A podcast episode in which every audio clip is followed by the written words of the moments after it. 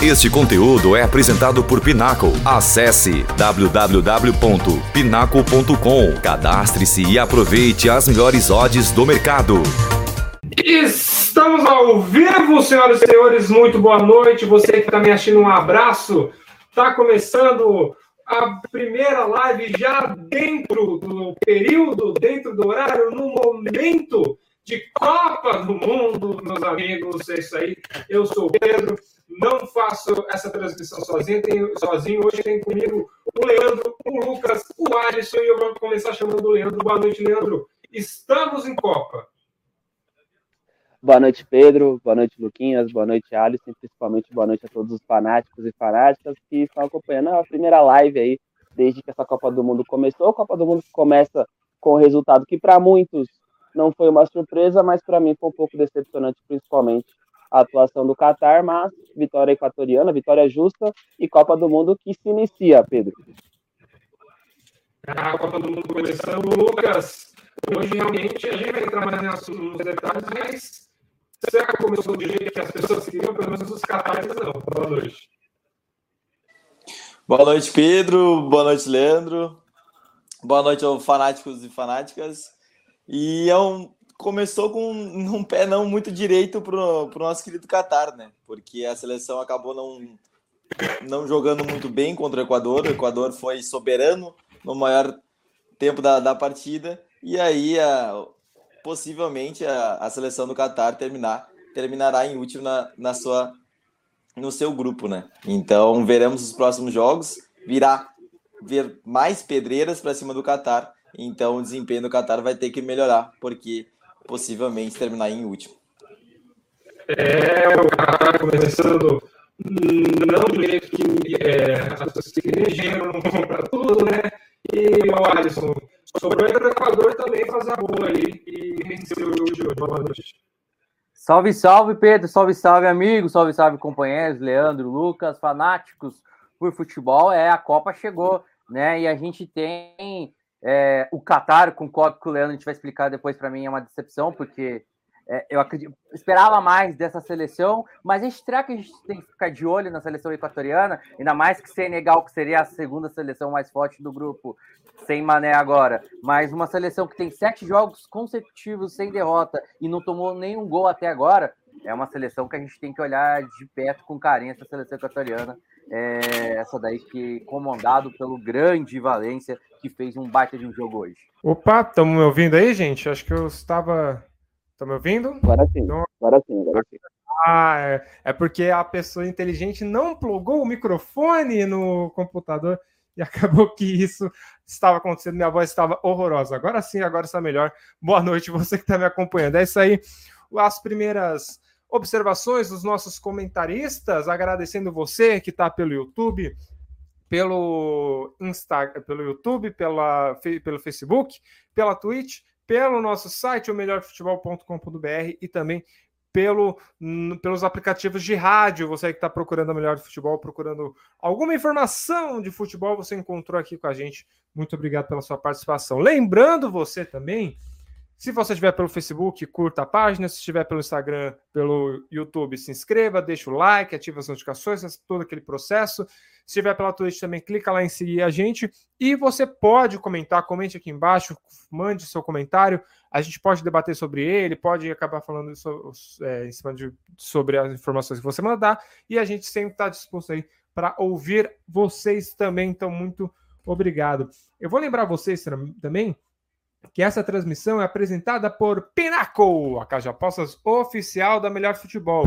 Lá você aposta sem ser limitado, é, tem as melhores cotações do mercado. Então corre lá, cadastre-se, o link está na descrição. Daqui a pouco também, se você estiver pelo computador ou pela TV, tem um QR Code aí para você clicar e acessar. Então vai lá é, na Pinaco e você pode apostar sobre a Copa, pode apostar para a Copa do Mundo também. Tem lá o canto World Cup, ou Copa do Mundo, você clica lá e consegue fazer as apostas. Amanhã tem mais três jogos, você pode apostar, a gente vai entrar mais detalhes aqui para também tentar te ajudar. Então corre lá na Pinaco, cadastre-se já e já comece a apostar. Muito obrigado, Pinaco, que está sempre com a gente. Vamos começar falando então de Copa do Mundo. Depois de mais de três anos e é, quatro anos e meio, né? A Copa, a última na Rússia aconteceu no período normal, que foi no meio do ano. Voltamos a ter Copa. A gente teve uma abertura bem legal é, na Copa de essa Copa, acho que a abertura foi a lá é, Olimpíadas, mas o que interessa a gente é o jogo. E o jogo foi um simplesmente massacre da seleção equatoriana, né? A gente tem as estatísticas aí, a gente vai começar a se debruçar sobre as formações. A gente teve ali é, 2 a 0 no placar final, cinco, é, cinco chutes para o Catar, seis para o Equador, nenhum chute ao gol do, do Catar, três do Equador, dois gols. Posse de bola 53 a 47, passes mais para o Equador do que o Catar e a precisão dos passes, as faltas também é a mesma coisa, que é, que é iguais faltas, né, empatados. Mas o Leandro, sabe, essa primeira rodada a gente imaginava, a gente até aqui na MF mesmo semana passada a gente fez os prognósticos de cada, cada grupo, a gente imaginava Equador saco de pancada. Só que eu particularmente não imaginava que o Catar, é, falei Equador, desculpa, o Catar no saco de pancadas, mas eu particularmente não imaginava que o Catar simplesmente não iria jogar. O Catar não jogou hoje. É, exatamente. A, a perspectiva do Qatar para essa Copa do Mundo era uma perspectiva de quarta força por conta do nível da, dos seus adversários. Tem uma Holanda que, apesar de não ser uma Holanda, como falávamos aqui no, nos bastidores, uma Holanda de 2010, ou até mesmo né, uma Holanda de Johan Cruyff, né, que você está homenageando com a vestimenta de hoje, é uma Holanda forte, é uma Holanda que vem sim é capacitada para surpreender quem vier pela frente. Tem Senegal, a atual campeã africana, e tem o Equador, que por muito tempo foi o vice-líder das eliminatórias, onde a Argentina consegue uma arrancada no final e consegue esse posto, mas por um bom tempo o Equador conseguia resultados tanto dentro é, do seu ímpeto ali da altitude, mas também fora de casa. Então o Qatar vinha para essa Copa do Mundo já com uma quarta força desde o momento ali da que o chaveamento foi, foi feito, né, que os grupos foram sorteados. Mas tem um detalhe, é que o Qatar, ele chega para essa Copa do Mundo autenticado e com a chancela de campeão asiático. E ganhar um campeonato asiático não é fácil, porque você tem uma Coreia de, do Som, você tem um Japão, que é sempre forte, você tem a, a presença da Austrália, que apesar de ser de outro continente, tem aquela questão de disputar não só as eliminatórias, mas as competições asiáticas lá. Enfim, tem, tem, tem muitas seleções ali que são fortes, né? A própria Arábia Saudita, enfim, seleções que pode e normalmente complicam e até mesmo chegam em finais, semifinais. O Qatar consegue o título. O problema é que o Qatar, em 2019 e 2020, viveu o auge. E já nessa reta final de preparação para a Copa do Mundo nos últimos dois anos, já tinha ali um problema que os enfrentamentos que o Qatar tinha, seja ele de alto nível ou de um nível mais baixo, até se equivalendo ao próprio, ao próprio elenco, já era resultados ali ruins. E aí, por conta disso, vivíamos essa expectativa de qual vai ser o Qatar para a estreia da Copa. Se é o Qatar de 19 e 20, que é um Qatar que é campeão asiático e mostra força até mesmo em enfrentamentos com equipes seleções europeias. Vale lembrar, o Qatar fez uma parceria com a UEFA de enfrentar seleções europeias quando essas seleções tinham uma folga na data referente à Nations League ou eliminatórias. E até por conta disso, o Qatar, entre aspas, teve uma preparação até legal por conta disso. Ou seria o Qatar dos últimos dois anos. Um Qatar que tem dificuldades em vencer Iraque, em vencer Israel, em vencer adversários em tese mais fracos. E o que vimos hoje é que é o reflexo dos últimos dois anos mesmo do Qatar. O que mais me decepcionou foi a postura do Qatar inicialmente, principalmente nos primeiros 30 minutos. Um time muito nervoso, um time que não tinha nenhum senso de posse de bola, não tinha nenhum senso de posicionamento, e por conta disso, deixando o Equador tranquilo no jogo. E sabemos que estreia de Copa do Mundo, independentemente do seu nível, é um, é um território um pouco complicado, independentemente se o jogador é experiente ou não. É Copa do Mundo, é o sonho de cada um, apesar de muitas das vezes o jogador que entra já numa terceira, quarta Copa do Mundo tem é, esse clima de nervosismo. E para o Qatar, por ser nitidamente todos, e também né, uma questão extrema de ser todos os jogadores ali fazendo a sua estreia em Copa do Mundo, com certeza isso foi um dos fatores. E aí, através disso, o Equador acaba conseguindo é, fazer o seu jogo inicial, conseguindo espaço. Vai lembrar que o Equador muda o esquema, o Equador não costuma jogar no 4-4-2 e joga no 4-4-2 muito bem compactado, sem necessidade de pressionar, sem fazer aquela marcação-pressão, só indo no seu posicionamento. E através disso consegue recuperar a bola rápido, consegue ali conseguir os seus é, lances ofensivos. E através disso consegue um gol que foi anulado, até tivemos ali uma questão se realmente está impedido ou não, mas depois de uns minutos mostrou ali a imagem, e aí, consequentemente, ou na, na oportunidade seguinte, o Ener Valencia consegue o pênalti, faz 1 a 0 e aí, posteriormente, consegue o 2 a 0 com o mesmo Ener Valencia, maior artilheiro aí da história do Equador, e também uma artilheiro do Equador aí, indo, né, para ser o maior artilheiro aí, é, em definitivo, em Copas. Então, foi um jogo que decepcionou, porque o Qatar ele poderia demonstrar mais, poderia mostrar mais. Só que também um outro fator, Pedro, é para mim também o enfrentamento que esses jogadores têm em seus clubes. A base do Qatar é do Al Saad, que é uma equipe muito forte no continente asiático, em questão de clubes. E a base do, do Equador são jogadores que ou jogam no México, que é uma liga mais forte do que propriamente a liga, e muitas das vezes a liga do Qatar, e também jogadores europeus. Dos titulares hoje do Equador, seis jogam na Europa. E contando com o Sarmi, o Sarmi Centro, se não me engano, que joga também no, no Brighton, que entra ao decorrer do segundo tempo. Ou seja, sete jogadores que entraram em campo hoje com a camisa do Equador jogam na Europa. E para mim, esse fator de jogarem na Europa fez com que tivesse um pouco mais de calma, tivesse um pouco mais de experiência, apesar de ser a primeira Copa também de muitos ali, com que também o Equador tivesse um sucesso. Então, para mim, foi muitos fatores que fizeram esse resultado de 2 a 0 mas principalmente essa questão do nervosismo do Qatar que potencializa um 2 a 0 e aí, através desse 2 a 0 é um Qatar que não consegue armas para buscar o empate e é um Equador que joga em cima do resultado. E os números, Pedro, que você coloca é, na imagem mostram muito isso, né? Foram números tímidos. É um Equador que domina o jogo, é um Equador mais eficaz, um Equador mais é ponderante ao seu estilo de jogo, mas também é um Equador que não fez um massacre, não teve um volume de jogo absurdo. Os números mostram muito bem isso. Então, resultado justo, mas, como disse anteriormente, até o Alisson chegou também a comentar sobre, decepcionante para mim a postura do Qatar. E vai lembrar, né? Três jogadores do Equador que estiveram em campo hoje são jogadores do Brighton, uma equipe que joga a Premier League e joga muito bem a Premier League, para quem acompanha, tá aí no top 10 aí, tá na primeira parte da tabela, ou seja, não é uma, seleção qualquer com jogadores qualquer, são jogadores que já estão acostumados nesse mais alto nível e vimos hoje um pouco disso. É, o, o Qatar, é porque eu até já começar a chamar o Alisson, uma coisa que o Qatar está junto, essa seleção, esse grupo treinando desde junho, julho ali. O campeonato até foi paralisado antes para poder dar o tempo de preparação, porque a maioria dos jogadores do Qatar é realmente da Liga Qatar.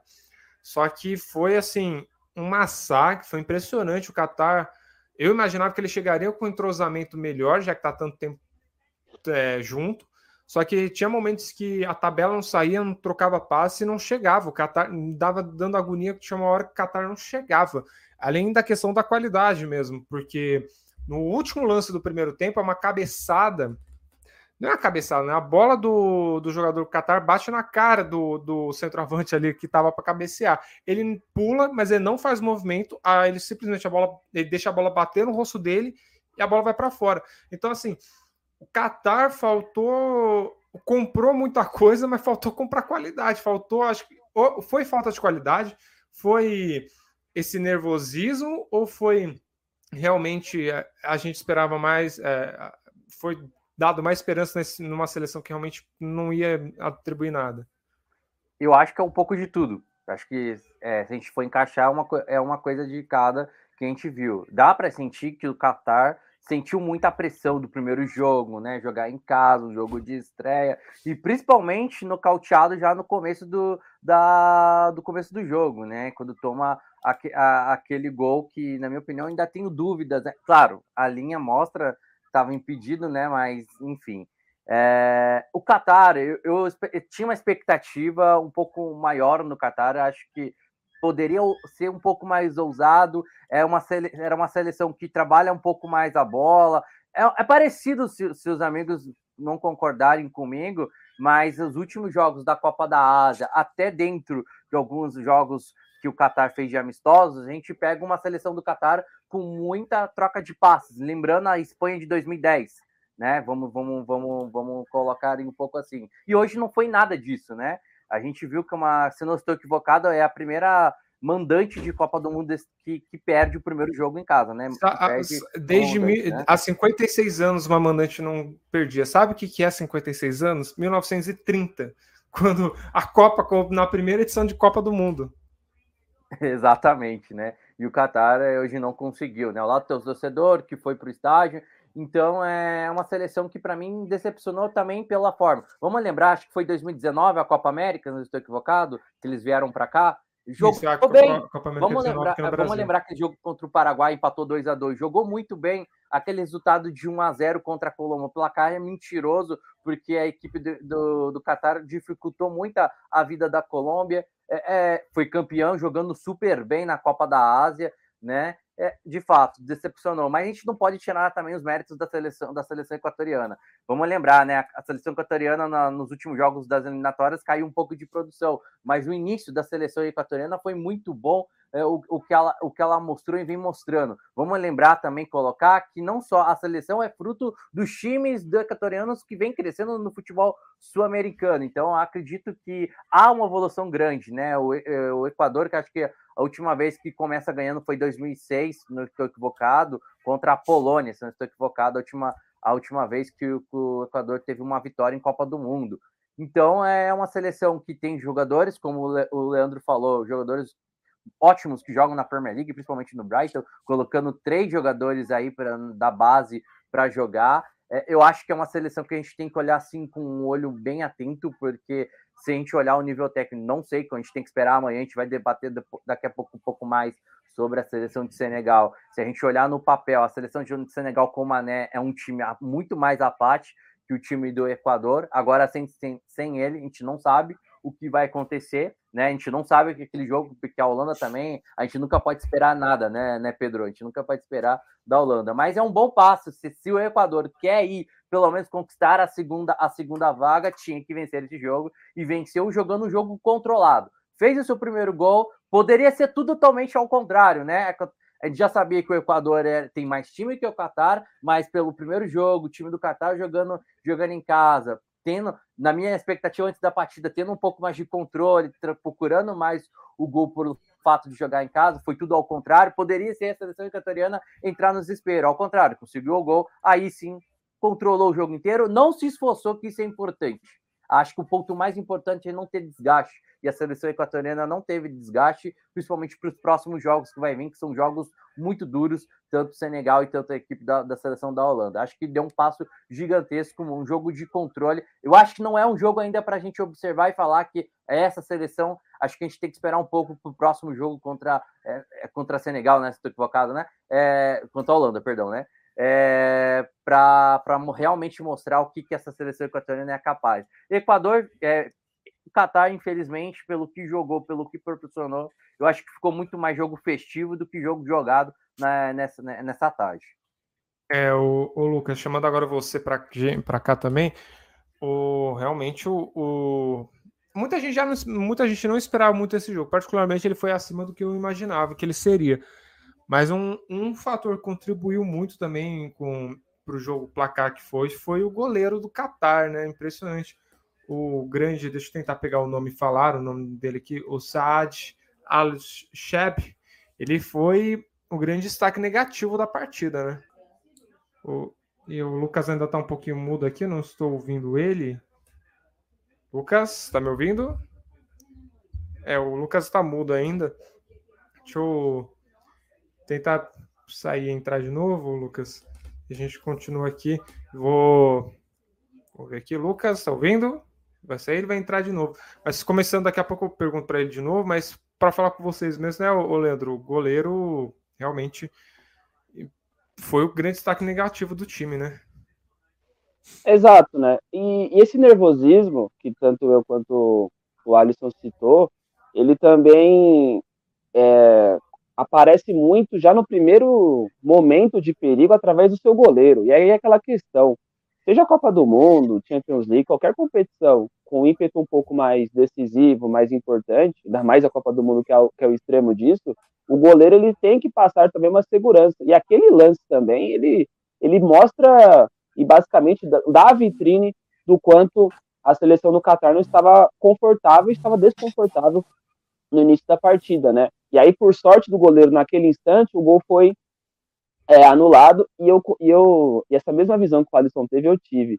O lance foi muito estranho, porque na imagem, quando coloca um pé do jogador do, do Equador, quando segue a imagem, tem um jogador do Qatar na frente dele.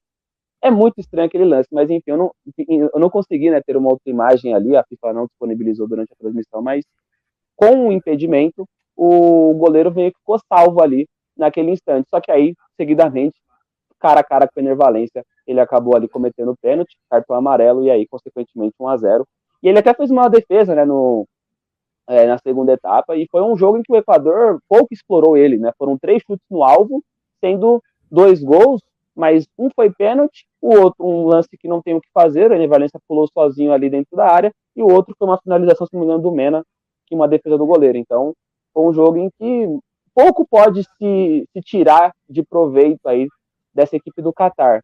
E começando pelo goleiro, apesar né, de um segundo tempo um pouco mais seguro. Né? O segundo tempo ele mostrou ali um pouco mais de segurança, mas na primeira etapa ficou algo um pouco a, deix a, deixou a desejar, principalmente no início ali mesmo com o anulado. E só falar um pouco do, do Equador, Pedro, Lucas, Alisson, impressionante o quanto jogou o Mendes hoje. O, os dois meio-campistas do Equador jogaram muita bola, o Mendes e o Caicedo, mas a consistência que o Mendes deu para o jogo hoje foi muito importante, porque foi um jogador que ditou o ritmo do Equador quando o Equador queria ir para a frente ou quando o Equador tinha um posicionamento mais defensivo. E vale lembrar, ele não era o titular, né? O titular é o Grueso, que acabou ali tendo um problema, um desconforto muscular. E a princípio tá tudo certo para ele jogar aí a segunda rodada, mas vamos ver agora, né? Se ele realmente vai jogar como titular ou o Mendes vai manter ali. Falei um pouco mais do Qatar, mas falando mais um pouquinho do Equador.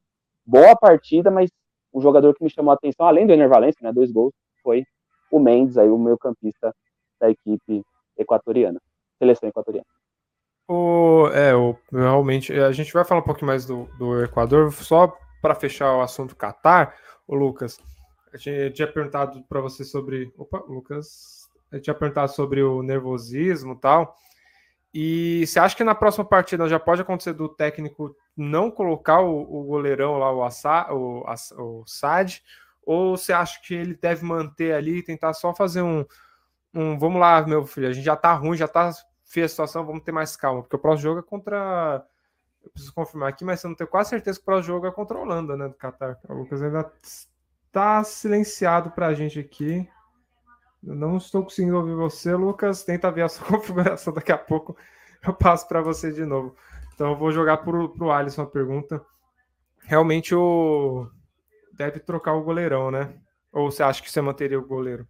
Eu acho que ainda ele vai dar confiança pro goleiro. Acho que uma Copa do Mundo trocar para um jogo para o outro, não sei se, se, é o que se é, né, é, o verdade, é, verdadeiramente fazer esse, esse tipo de alteração, porque vamos, né? Jogo de estreia, primeiro jogo, primeiros.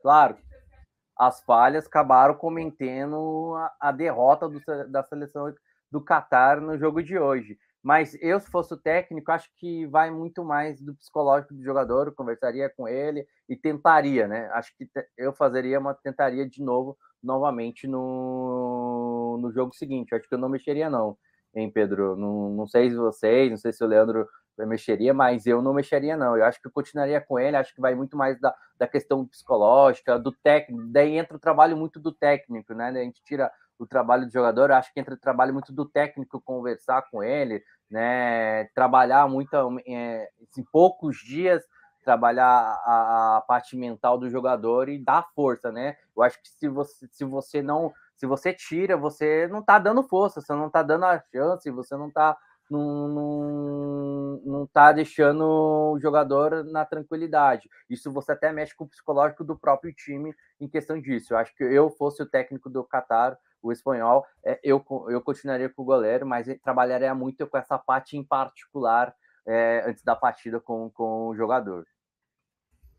É, o, eu não sei, porque é que eu acho que teve a questão do, de ser nervosismo no primeiro jogo também. É, é meio complicado. Porque se fosse, acho que um outro jogador, porque assim, você tirar, por exemplo, um, um zagueiro, o Qatar jogou com uma linha de 5, se você tira um zagueiro, você mexe no esquema de jogo. Uma vez você tira o goleiro, o goleiro você não mexe muito no esquema de jogo, porque o goleiro é uma posição fixa, física, fixa ali que não mexe. Claro, tem goleiro que sabe jogar com o pé, um que sabe menos, só que é meio complicado você mexer na questão do emocional do, do cara, né, Leandro? Aí você tira o goleiro ali, aí você coloca um outro que você não sabe também como tá, pelo menos um goleiro que pode ter falhado, mas já teve a estreia de Copa, vai entrar um outro que vai estrear, é complicado, né?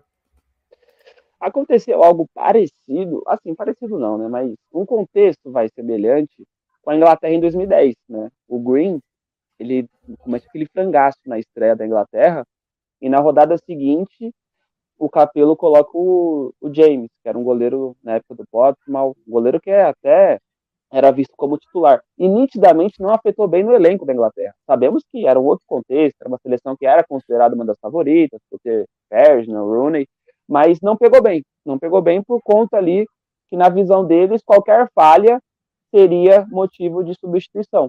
E até que o James consegue fazer ali uma boa fase de grupos, e aí acaba levando a Inglaterra. É boa assim, né? No, ele, goleiro, fez um bom papel, mas a Inglaterra conseguiu a façanha de ser vice num grupo dos Estados Unidos, algo que pode acontecer esse ano, por exemplo, e aí pegou a Alemanha e tomou um 4 a 1 naquele jogo polêmico, inclusive é o jogo que potencializa a FIFA colocar a regra aí da bola é, na linha do gol. E aí, por conta disso, vimos que uma substituição de um goleiro já na segunda rodada não é uma das melhores, um dos melhores fatores.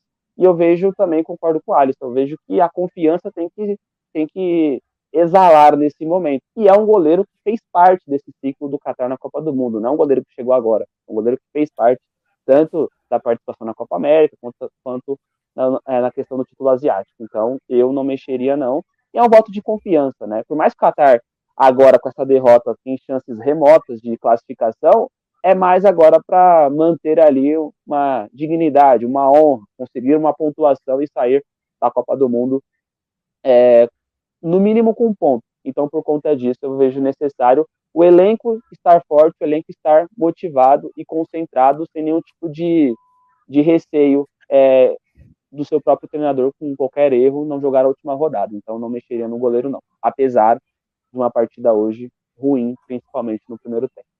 Pelo menos buscar um gol. Leandro, Lucas, agora isso. Fala, rapaziada, tá me escutando agora? Agora sim.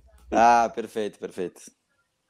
Ô, Lucas, até jogar para você a pergunta, a gente é, agora trocando de assunto, pela primeira vez foi usado em uma Copa do Mundo.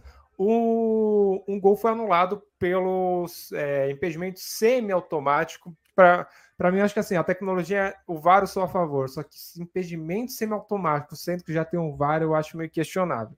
Enfim, é agora a tecnologia que está sendo empregada. E a gente teve um lance é, hoje anulado é, por, pela essa questão do semiautomático. Como que você vê essa introdução desse esquema? Particularmente, eu sou meio contra impedimentos milimétricos. Por exemplo, teve um, um, Eu não lembro que jogo do Campeonato Brasileiro, mas teve um gol que foi anulado porque uma parte que não interferia numa jogada do, da cabeça, do tronco, acabou tendo esse impedimento marcado. E o gol foi anulado. Eu, e sendo que, assim, se você analisa, você fala, cara, o cara não levou vantagem, porque ele tá é, 0,2 milímetros à frente do, do outro jogador. Então, tudo bem que dessa vez foi uma perna, né? Mas essa questão, você acha que pode trazer algum problema de posterior, algum gol anulado por uma questão que realmente não traz, não tem vantagem? É, eu concordo contigo, sou muito, muito a favor ao VAR, só que nesses impedimentos muito milimétricos, acaba em muitos lances o jogador acaba não tendo essa grande vantagem no, no lance a seguir e dá prosseguimento nela e, consequentemente, realizar um gol. Então, esses lances acabam milimétricos. Por exemplo, daqui a pouco o jogador está com, com um dedinho à frente do jogador adversário.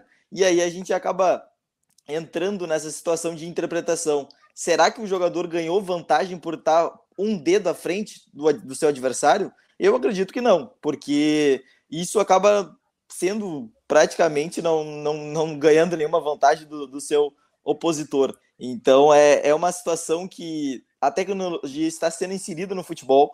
Eu, o VAR veio para solucionar muitos problemas, até alguns problemas que eram muito frequentes em vários países e aí agora vem sendo inserido essa tecnologia de impedimento. E eu acredito que em lances muito milimétricos não precisaria utilizá-lo, porque dificilmente o jogador vai ganhar vantagem por coisa milimétrica. E aí acaba, daqui a pouco, um jogo que está empatado, 2 a 2 e esse gol poderá dar classificação para alguma seleção, para algum time, e acaba prejudicando, pelo jogador estar um, dedo à frente, um braço do, do, do seu opositor à frente. Então, eu acredito que quando for esses lances tão ajustados, não, não precisaria ter tanto essa, essa correção, porque dificilmente um jogador vai, vai ganhar tanta vantagem do seu opositor tendo algo milimetricamente, né? É, o... É, essa questão do milímetro que, que, é, que me pega, acho que a, a regra é meio subjetiva. A gente tem tanta regra subjetiva, a bola na mão, por exemplo, é de mais interpretação, mas enfim, eu acho que é meio questionável essa questão do semi-automático. A gente tem agora, na próxima rodada né, desse, desse grupo, projetando já como que vai estar Equador e Catar. Deixa eu ver se eu consigo compartilhar aqui a tela para poder mostrar. É isso aí, entrou aqui. A gente tem na, no dia 25, a gente já tem o, o grupo A novamente, esses dois times jogando, Catar e Senegal, Equador e Holanda. O, o Alisson, como que você projeta esse jogo? Como que você acha que vem Catar contra o Senegal e a, o Equador podendo ali, quem sabe, garantir uma classificação, porque vai que o Holanda empata com o Senegal, o Equador se vencer, pode garantir a classificação. Como que você projeta esses dois times de volta na segunda rodada? Eu acho que depende tudo do jogo de amanhã, né? É, como eu falei, é, claro, o Senegal acho que cai muito de produção sem o Mané, mas a gente, conhece, a gente conhece a seleção da Holanda, né? A gente conhece muito bem que é uma seleção que você pensa que vai, mas não vai, né? É, é foi assim da Eurocopa, mas né? Quando a gente pensa que não vai, vai, né? Exatamente, em 2010, né? Também, né? É, é, vamos, vamos pensar que a, a Holanda foi assim na última Euro, né? Quando a gente pensa, nossa, agora a Holanda vai, vai emplacar e vai, parou lá na Eslováquia, né, amigos? Parou na Eslováquia a seleção da Holanda. Não sei como que vai atuar. De fato, é a favorita, é a favorita de passar em primeiro lugar. Se vencer amanhã, tem um jogo tranquilo contra a seleção equatoriana. Acho que para o Equador vale muito o empate. Acho que o empate é, é, com sabor de vitória com, com a Holanda, ainda mais que venceu no jogo de hoje. Para o Equador, o jogo de hoje foi fundamental os três pontos, de fato. Foi fundamental porque ela pode perder para a Holanda na segunda rodada e no, no, jogo decisivo aí jogar pelo empate, dependendo da situação que o Senegal vai estar, ou, e, ou vencer mesmo e estar tá se classificando. Eu acho que o Equador encaminhou muito bem essas ações, encaminhou muito bem no jogo de hoje. E o Qatar, de fato, eu acho que o jogo para o Qatar mostrar sua atividade, mostrar para o público que fez o seu primeiro jogo de Copa do Mundo, estreia em casa, tá, tá acho que era o, o jogo ideal era o jogo de hoje. Né? Se a gente for olhar no contexto, né, a, terceira, a terceira força do grupo seria a seleção equatoriana. A gente não sabe como vai ser Senegal o jogo de amanhã. É, acho que seria o jogo de é, é, seria o jogo de hoje. Perdeu. Minha opinião, amigos. Eu acho que Qatar, acho que tá, acho que o Qatar está mais desejando fazer um gol a partir de agora na Copa do Mundo do que fazer um pontinho. Eu acho que acho que isso que mais importa para os jogadores, acho que mais importa para o pro, pro, é, próprio público lá, né? Porque acho que vai ser muito difícil de tirar ponto para Senegal, vai ser muito difícil de tirar ponto para a Holanda. Eu acho que o jogo ideal, pra, de fato, para o Qatar seria no jogo de hoje. Infelizmente, não conseguiu, muito abaixo do que a gente esperava, demais. Como a seleção do Qatar não, não, não rendeu, não, não conseguiu jogar é, no jogo de hoje. Então, se, se não conseguiu com, contra o Equador, eu fico imaginando com a seleção holandesa, que tem várias estrelas no seu elenco, a seleção de, de Senegal, que é uma seleção, tira, ok, tem, não tem mané, mas a gente tem que ressaltar que tem um conjunto muito forte, uma seleção senegalesa que tem fez uma Copa das é, Copa Africana espetacular aquele jogo, eliminatórias, aquele, aquele jogo da vida contra o Egito também foi sensacional. Eu acho que fica difícil para a seleção do, do, do, do Qatar e a seleção equatoriana acho que deu um passo importante. Eu acho que tudo vai decidir no jogo de amanhã. Se tiver um empate, eu acredito, eu cravo que, a, que o Equador passa. É, se, se Senegal é, não conseguir, é, se conseguir, eu acho que Senegal pode sim é, ter sucesso lá para frente. É, não vejo a Holanda passando em segundo, de fato, nesse grupo. Eu acho que a Holanda não vai, não vai perder pontos para essas seleções. Eu acho que o único jogo que a Holanda deve perder ponto é o jogo de amanhã. Esperamos como que a Holanda vai estar. Tá. Mas Qatar, para mim, é, vai ficar, na minha opinião, vai ficar torcendo muito para fazer um gol na Copa do Mundo para o torcedor ali comemorar, como foi hoje, né? Quando, quando as poucas vezes que chegou para o gol, o torcedor é, gritando uh, né? Lá, quase chegando a fazer o seu primeiro gol. É bem complicada a situação do, do, Senegal, que agora, de Catar, que agora pega o Senegal no dia 25 às 10 da manhã, e Equador, que pega a Holanda, pode, quem sabe, até garantir uma classificação seis pontos. No caso, vai que a Holanda empata amanhã com, com o Senegal e consiga o Equador vencer a Holanda. Já vamos falar desse jogo, desse grupo. Ele não será o primeiro de amanhã, ele será. É, não, ele. Pera aí, é, realmente, ele não será o primeiro de amanhã vai ser a segunda de amanhã, mas como a ordem está pelos grupos, a gente já vamos começar a projetar Senegal e Holanda. Tem uma coisa muito legal de Senegal e Holanda, mas eu acho que eu vou deixar para falar depois. Vamos analisar os, os, jogos, depois a gente volta para falar sobre, sobre a arbitragem de amanhã, desse do jogo de Inglaterra e Irã.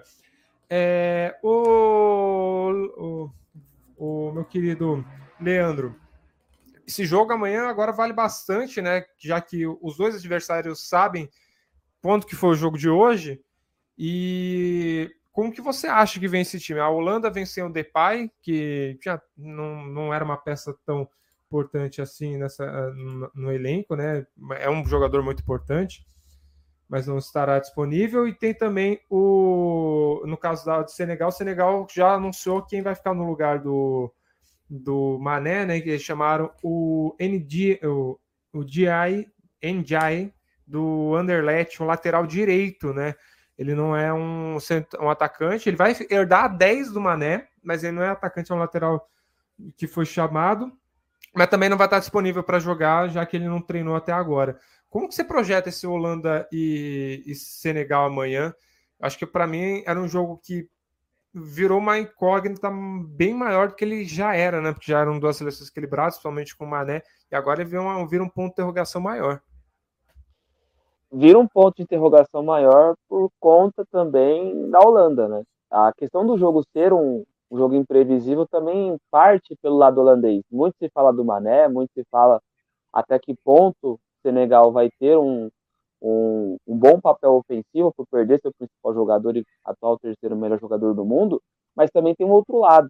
Tem, um, tem uma Holanda que, apesar de ter melhorado, apesar do processo Vangal pós-coma ter sido bem sucedido com a Holanda voltando a uma Copa do Mundo sem necessidade de repescagem, como aconteceu praticamente com Portugal, temos também uma Holanda que é uma Holanda sem uma referência técnica, é uma Holanda que vai muito no coletivo, isso não é ruim, mas ao mesmo tempo não sabemos até que ponto esse coletivo irá suprir qualquer é, falta de uma individualidade um pouco mais forte. Então, por conta disso, é um jogo bem interessante, porque temos de um lado um Senegal que o seu principal fator que fez Senegal ser uma seleção bem sucedida nesse ciclo de Copa do Mundo, ganhando Copa das Nações Africanas e eliminando o Egito, não é o Mané, é a questão defensiva.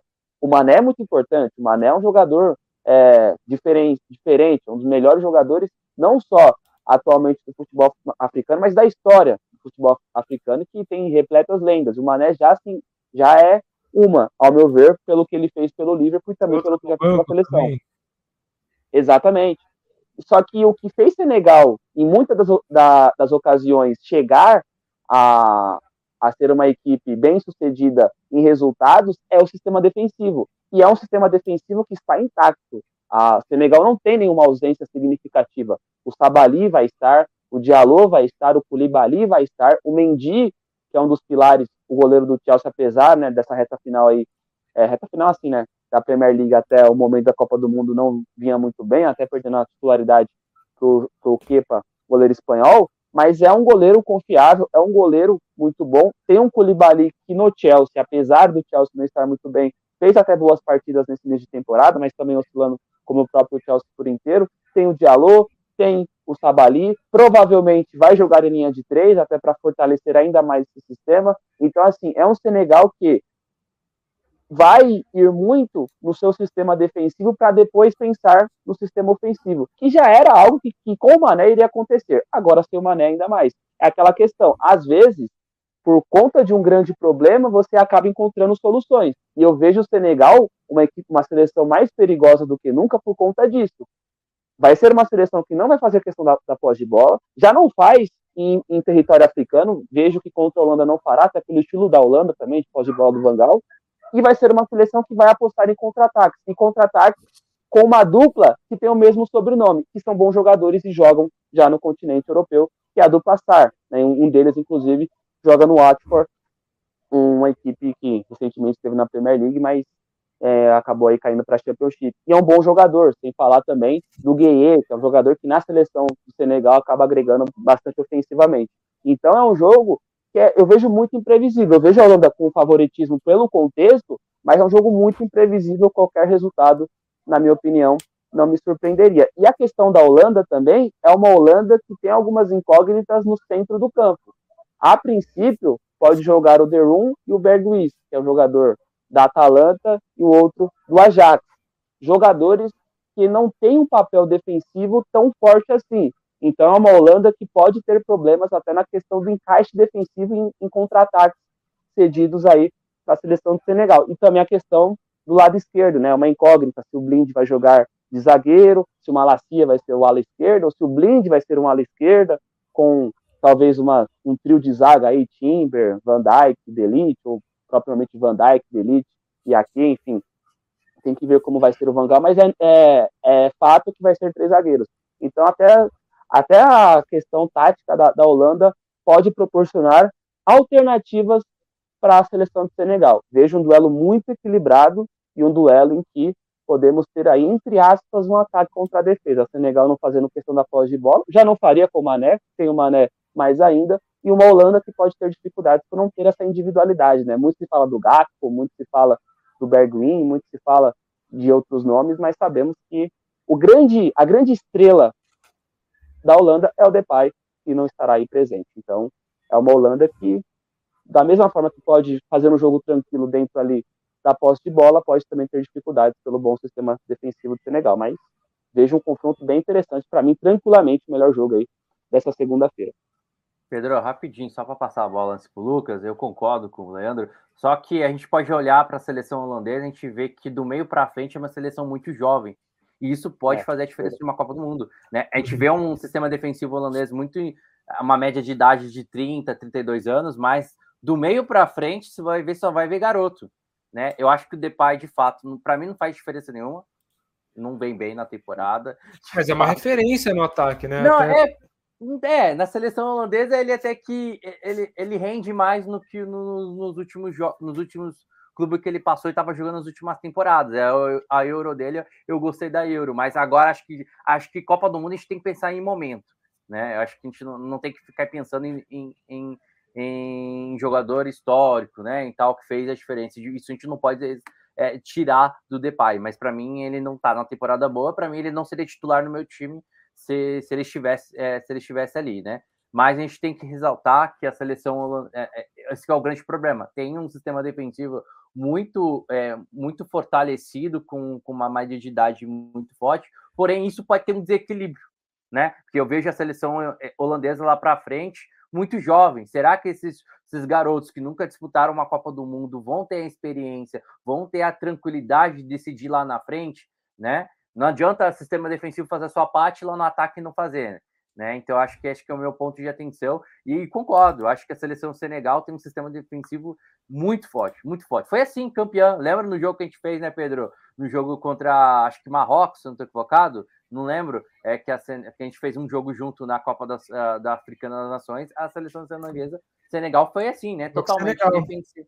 Isso, foi uma seleção totalmente defensiva e esperando para dar o contra-ataque. Eu acho que de fato concordo. Eu acho que o único ponto é que o Mané de fato é o cara que pode decidir lá na frente, né? Acho que eu não vejo outros jogadores lá no, no meio para frente com tanta qualidade. Pode sim, e acho que é a melhor seleção africana, mas que não, que não tenha tanta qualidade como ele tem. Pô, mas que a temporada dele também no Bayern, né? É, mas, é, mas quando você tem o, o Mané, um, quando você tem um, um grande astro, é diferente, né? Porque você sente a, a isso pode ser ruim também, porque a gente, a gente já viveu isso com, com o Neymar, que era solta a bola, o Neymar, o Neymar resolve, mas quando você tem a referência, você tem, você tem uma segurança que você tem alguém ali que pode resolver em algum momento. Quando você não tem, né, o Lucas, fica um, é um problema para para Senegal, mas ao mesmo tempo pode ser uma virtude, uma vez que você não carrega ali a questão de ter que soltar a bola sempre naquele cara, né?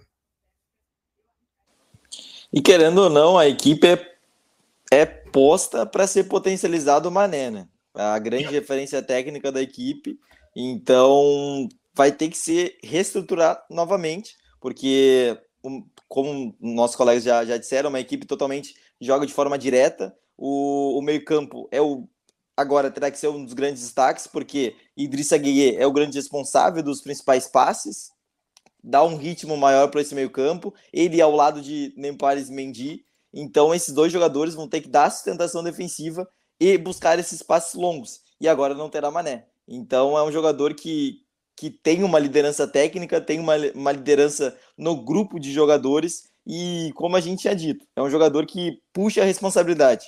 Nos momentos mais difíceis das partidas, os jogadores procuram Mané. Então, é um jogador que, que acaba tendo uma importância muito grande no contexto do, do Senegal. E não tendo ele, é, acaba sendo um baque muito grande, né? Porque é, é uma seleção que foi potencializada para jogar no seu melhor jogador. E não tendo ele, como é, como é, como será que ela vai se comportar? Então vai ter que utilizar muito mais do seu contexto defensivo, onde Colibali, Mendy tem totais uh, destaques defensivos da equipe. O Colibali é referência técnica defensiva, sendo muito importante em situações de transições defensivas, controlando a profundidade, vencendo duelos de um contra um. Então, é um zagueiro que consegue dar sustentação defensiva muito grande. Mas no momento do ataque, vai faltar aquele diferencial técnico, aquele jogador que a gente sabe que se tocar para ele, ele possivelmente vai, vai botar na casinha. Então, é, é uma equipe que, que vai precisar se reencontrar na competição, mesmo tendo essa grande baixa que é o Mané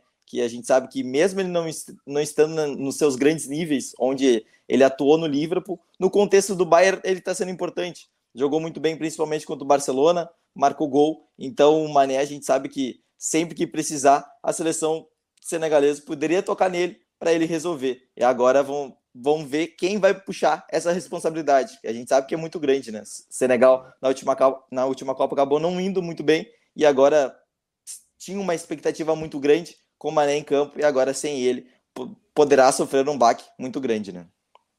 O Lucas, para comentar um pouquinho mais sobre a Holanda, porque a Holanda eu acho que é a grande incógnita dessa Copa, pelo menos assim, se você analisar, porque a Holanda não foi na última Copa, né? Tá no processo de renovação, voltou, saiu o Coman, voltou, é, entrou o Coman, saiu o Coman, veio o Vangal. Para mim é um técnico que eu particularmente não gosto do, do Vangal e algumas atitudes dele mas agora veio a Holanda e vem sendo a grande incógnita. Só que a Holanda já foi um time com muito, muito poderio no ataque, né? Snyder, o, o Robin, e agora não tem essa referência. A referência seria o Depay estar tá lesionado. Quanto que isso também no ataque não ter aquela referência é, grande que nem o Senegal teria com, com o Mané vai fazer a falta ali para a Holanda?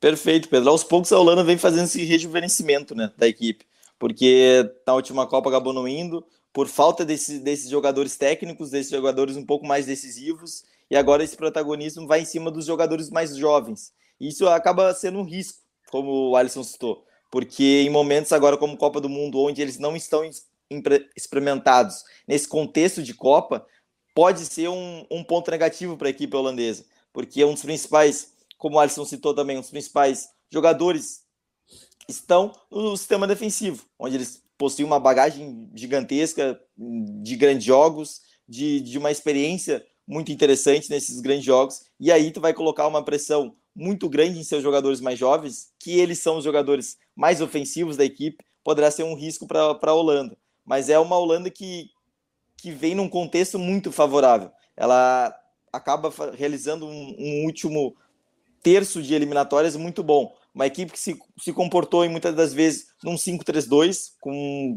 com Delite, Ake e, e Van Dijk dando essa sustentação defensiva. Às vezes até o Blind joga, jogava como terceiro zagueiro, ou ele joga como, como ala. Então é um jogador que que é tipo um coringa do Vangal em várias.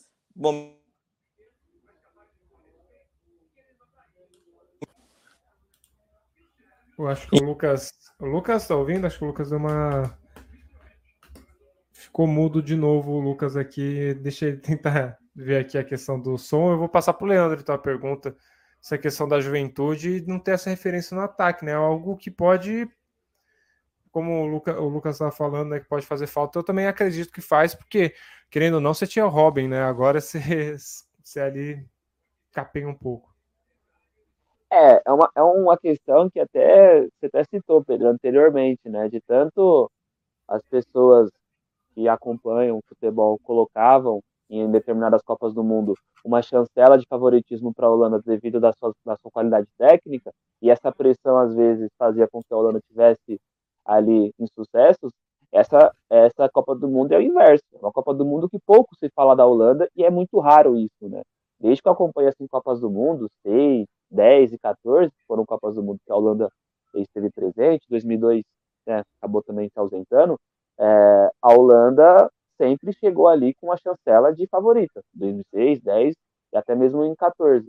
E nunca conseguiu contribuir isso, apesar de ter uma final e uma semifinal nesse meio período. E em 2022, não, por conta de não em 2018 e tal.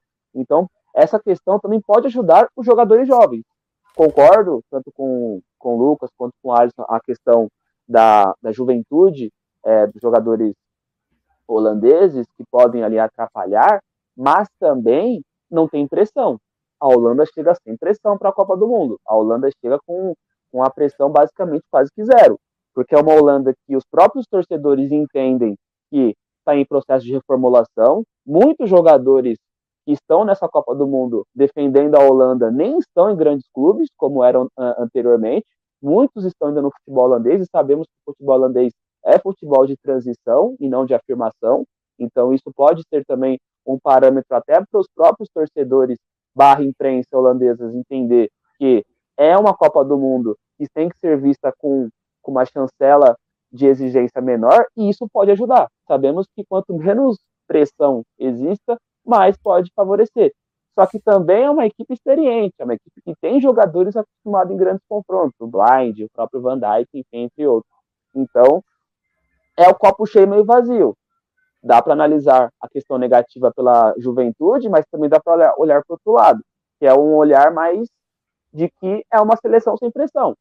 Tá certo que tem a, o favoritismo no grupo, o primeiro, o, o, primeiro, o primeiro lugar é uma consequência natural que não, que não vindo também pode acarretar em um confronto mais enjoado em uma oitava de final, como propriamente a Inglaterra, enfim, então tem essas questões também que têm que ser vistas, mas eu vejo que há um problema, sim, a questão da juventude, mas também pode ser ali uma solução. E vale lembrar, tem nomes ali também que não são tão jovens assim. O Bergwin, por exemplo, não é um jogador tão jovem. Entendi. É, então, o, o ex-atacante do Tottenham, enfim, tem o Ian. Frank De Jong então, também é um jogador mais experimentado, né, Leandro? Já é, então. faz algumas temporadas. Goleiro, é tudo bem que a estreia vai ser o, o se coloque, eu estou vendo aqui na, nas projeções, é. é o É uma estreia, mas ao mesmo tempo já é um goleiro de quase 40 anos. O próprio Bergais, que é o jogador que pode fazer ali a, a função de meio com o Derum, é um jogador já com 28 anos, enfim. Então, assim, muito se passa pelo Gakpo, né? Essa, essa vitrine de juventude, por conta dele ser um talento ainda no PSV, mas não é tão jovem assim. É jovem, mas não tanto assim. Então, é uma Holanda que pode surpreender positivamente, mas tem essa questão que pode também acarretar negativamente. E vale lembrar, né? É uma Copa do Mundo que as pessoas podem conhecer ainda mais o ala direito da Holanda, que vai ser um jogador muito importante. Ele bem, a Holanda tem chance de ir bem. Ele mal, a Holanda tem chance de ter um problemas ofensivos, que é o Dumfries. É impressionante o quanto o jogo passa por ele na Holanda. Basicamente, é, de 10 jogos que ele participou nas eliminatórias, ele participou em mais de 90% dos gols. Seja naquele passe para assistência, que fala muito na Europa, seja com uma assistência ou seja com gols. Então, é um jogador aí para ser visto aí no jogo de amanhã, ainda mais com essa hipótese da, de Senegal ser uma equipe defensiva, é o Dejan Dumfries, que é um jogador visto aí por Tottenham, por Chelsea, todas as equipes aí que jogam por linha de três se interessam aí no ala holandês, que tende a ser um jogador bem participativo no jogo de amanhã. Seguimos, pá, fechamos os, o grupo A, então passamos agora para o grupo B, porque amanhã a gente tem Inglaterra e Irã, primeiro jogo do dia, né? Amanhã, 10 da manhã, primeiro jogo do grupo é, do grupo B. E para mim, a grande pergunta, vou jogar para o Alisson responder, é o quão, como que chega essa, essa Inglaterra? Porque a Inglaterra, particularmente, é um time que eu gosto tem bons jogadores, jovens jogadores. Tem o Kane, que para mim é, é, um dos melhores centroavantes que existe. Só que a Inglaterra chega numa, é, chega numa questão de a gente não sabe como está o Southgate, não vem fazendo, vem sendo muito questionado, vem, sem, vem fazendo também alguma. Fez algumas escolhas esquisitas, Harry Maguire é uma delas. Como que você acha que vem a Inglaterra amanhã? E teoricamente é um jogo mais tranquilo para a Inglaterra tentar começar bem a Copa, né? O Irã para mim é uma boa seleção também, mas também uma seleção que a Inglaterra pode ganhar sem dificuldades. Ou você acha que, pela questão que a Inglaterra vem passando, pode ter alguma dificuldade com o Irã amanhã? Eu penso ao contrário de você. Eu acho que vai ser um jogo muito difícil. Acho que esse grupo é um grupo difícil. Né? Eu acho que, de fato, a Inglaterra tem muito mais seleção, tem muito mais jogadores né? É, ali.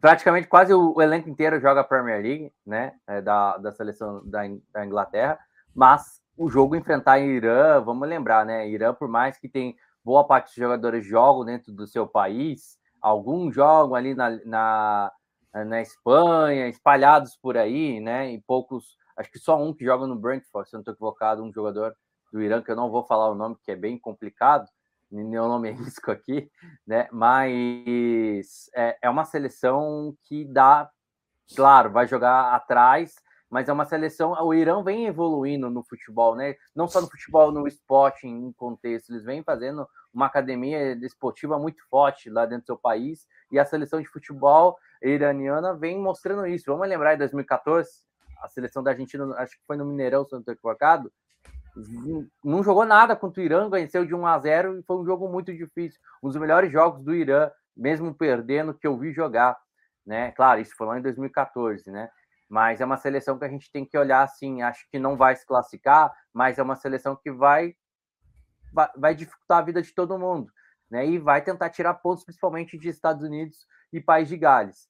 A seleção já da Inglaterra é uma seleção que, claro, a gente coloca ela lá nas, vamos colocar assim, até umas quartas, semifinais, acho que não vai para a final, acho que não tem, não tem time para competir com o Brasil, Argentina, Alemanha, até a Espanha, na minha opinião, ainda não tem, e vem, uma, e vem pressionada por perder em casa, né, a Euro, a Euro pela Itália, né, da forma que jogou e perder em casa no, no Wembley, né?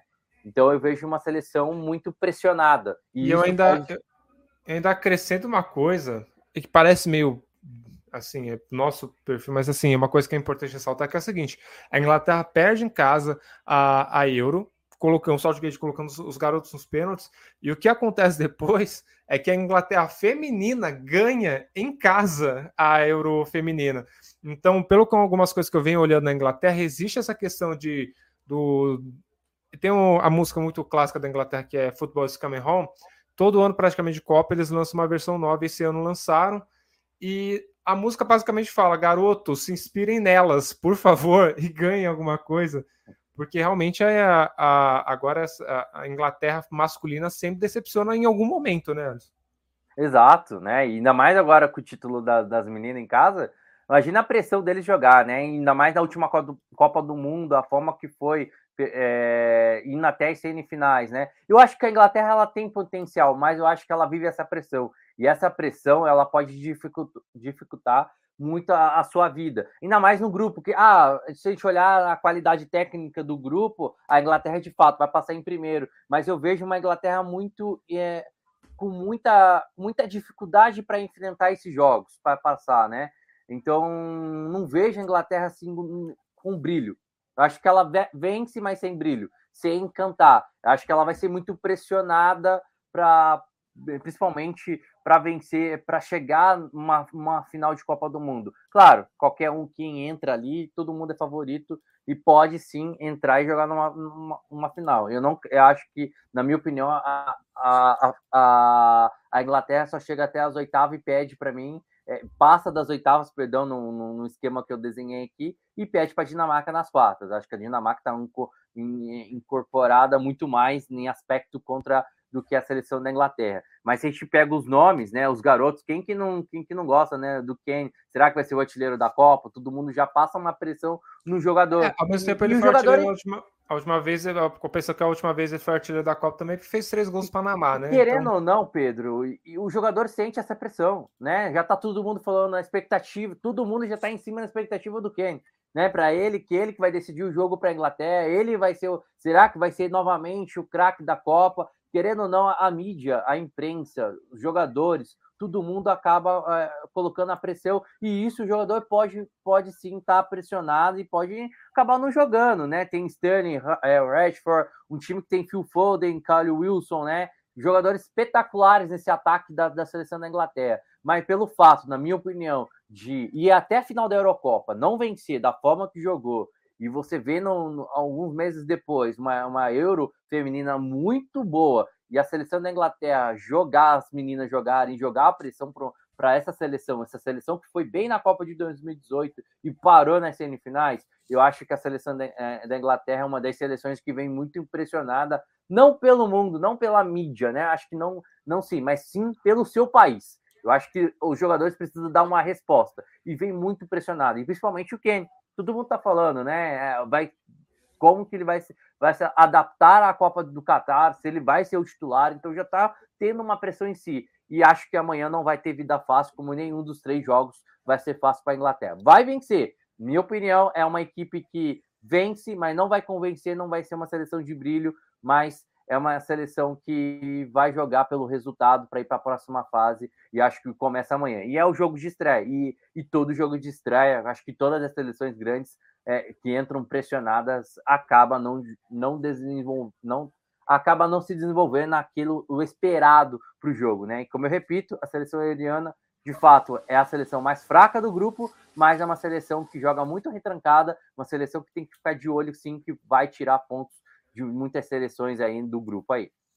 Ô, Leandro, eu coloquei aqui na tela, vou até colocar aqui de novo para poder exemplificar o que eu vou te perguntar, que é essa provável Inglaterra que vem saindo em alguns sites, né? Então tem o Pickford, Trippier, Stones e Maguire. Harry Maguire. Eu tenho, eu peguei um, um, asco desse cara tão grande. Eu particularmente não gosto do Maguire. Ele é uma geladeira que usa uma, uma camisa da seleção e abraçadeira de capitão mesmo que na seleção que é o capitão Kane, mas você entraria com o Maguire? O que assim é que assim você convoca, eu não convocaria o Maguire. Agora você tem ele. Você acha que o Southgate vai colocar o Maguire ali porque ele é o cara de segurança dele? Ou corre o risco do Maguire perdendo também a, a titularidade no decorrer da Copa?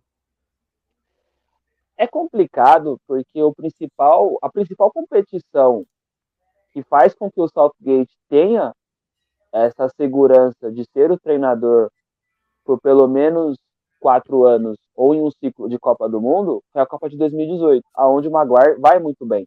E sabemos que treinadores de seleções tendem a ter essas teimosias. O Dunga teve teimosia aqui, Daniel o próprio Felipão né? em 2014, o próprio Tite, a, a princípio está tendo a dele. Então, assim, é muitos. O Luiz Henrique está tendo as dele lá na Espanha. O Joaquim Low teve muitas em 2018, com muitos jogadores pedindo passagem. Ele manteve uma base que nitidamente já estava desgastada e deu no que deu cair em primeira fase. Enfim, então o Saltgate está tendo a dele, que é algumas, não é só o Maguire. Mas o Maguire, para mim, é a principal. E assim, não dá, não dá. Quem acompanha futebol europeu sabe que o melhor zagueiro inglês atualmente no futebol europeu não joga na Inglaterra, que é o Tomori. E aí, tá, tá certo que todos os jogadores ingleses que foram colocados jogam na Premier League, Stones do City, Maguire de Manchester United, o Dyer de Tottenham, mas sabemos... O Bellingham, né? O, único da, o Bellingham é o único da lista que não joga na Inglaterra. Exato. Então, assim, o nível da Premier League é muito forte para você contestar jogadores de outras ligas. Mas, nitidamente, o melhor defensor inglês na linha ali de zagueiros era o Tomori, que nem convocado foi por uma justificativa para mim muito vazia, que é a justificativa de não ter participado de um ciclo.